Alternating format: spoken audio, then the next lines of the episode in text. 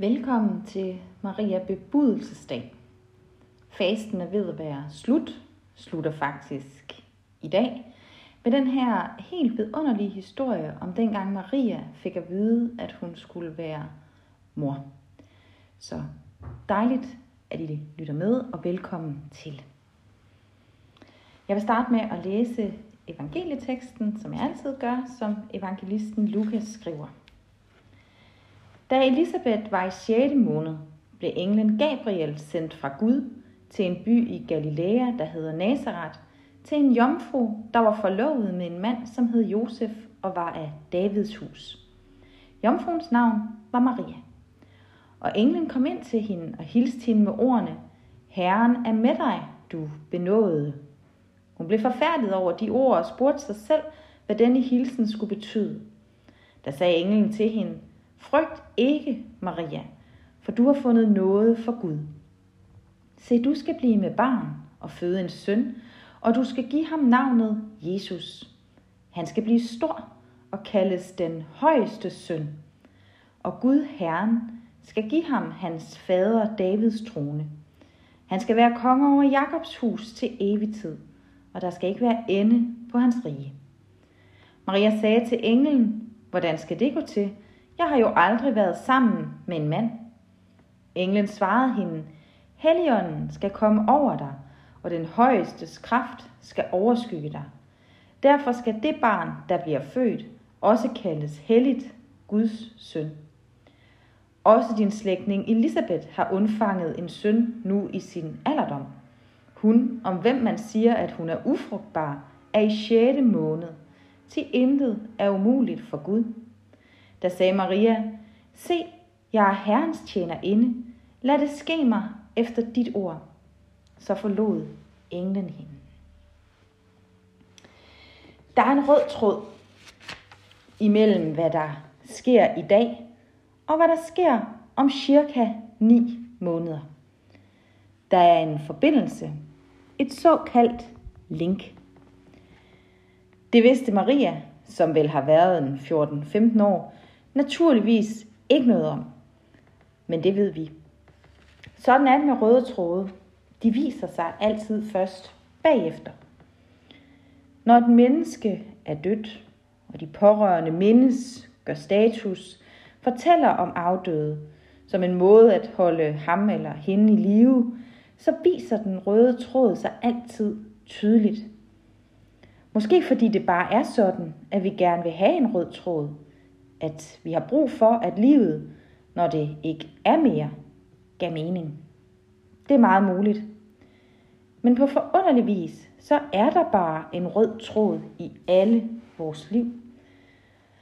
Om den er skabt af os selv, vores omgivelser, eller noget, der er uden for vores egen handlekraft, er op til den enkeltes overbevisning.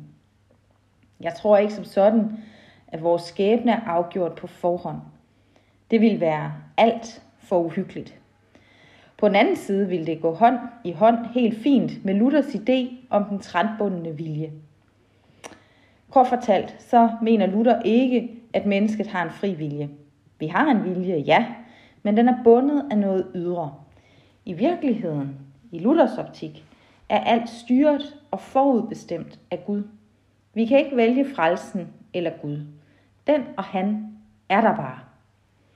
For mig at se, så efterlader det mennesket med en meget lille position, og men der er noget meget befriende over ikke at skulle være general i sit eget liv.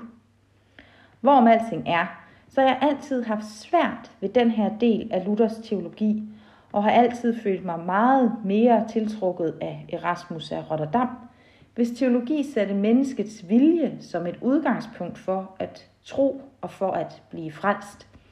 At det hele var et samarbejde mellem Gud og mennesket. Jeg holder meget af Luther, men enig med ham i alt, det bliver jeg altså aldrig. Og det er jo sådan set fint nok. Så i Luthers optik er det jo helt åbenlyst, at der er en rød tråd, en frelsesplan for alle mennesker. Jeg hælder nok til, at den opstår som et resultat af vores handlinger, og at det er derfor, at den bliver så synlig for vores nærmeste, når vi er døde. tilbage til dagens røde tråd. Den røde tråd opstår nemlig med englen og englens ord. For engle, der kommer dumpende og siger, frygt ikke, kender vi også et andet sted fra. Kunstpause.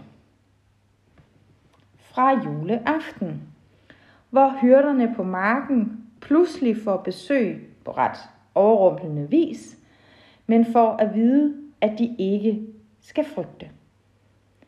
Men det er om ni måneder, og det er vigtigt.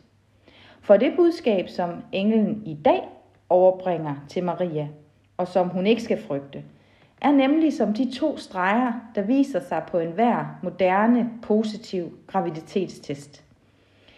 De to streger, der kan skabe både panik og glæde, angst og lykke og alt midt imellem. De to streger, der fortæller, at der er en ny tilværelse på vej. Det svarer englens overlevering til. Så der er jo ikke noget at sige til, at Maria måske føler sig bange, og også møder englen med en god portion skepsis. Hun er trods alt ugift. Derfor skulle og kunne hun ikke være gravid. Det er hun alligevel.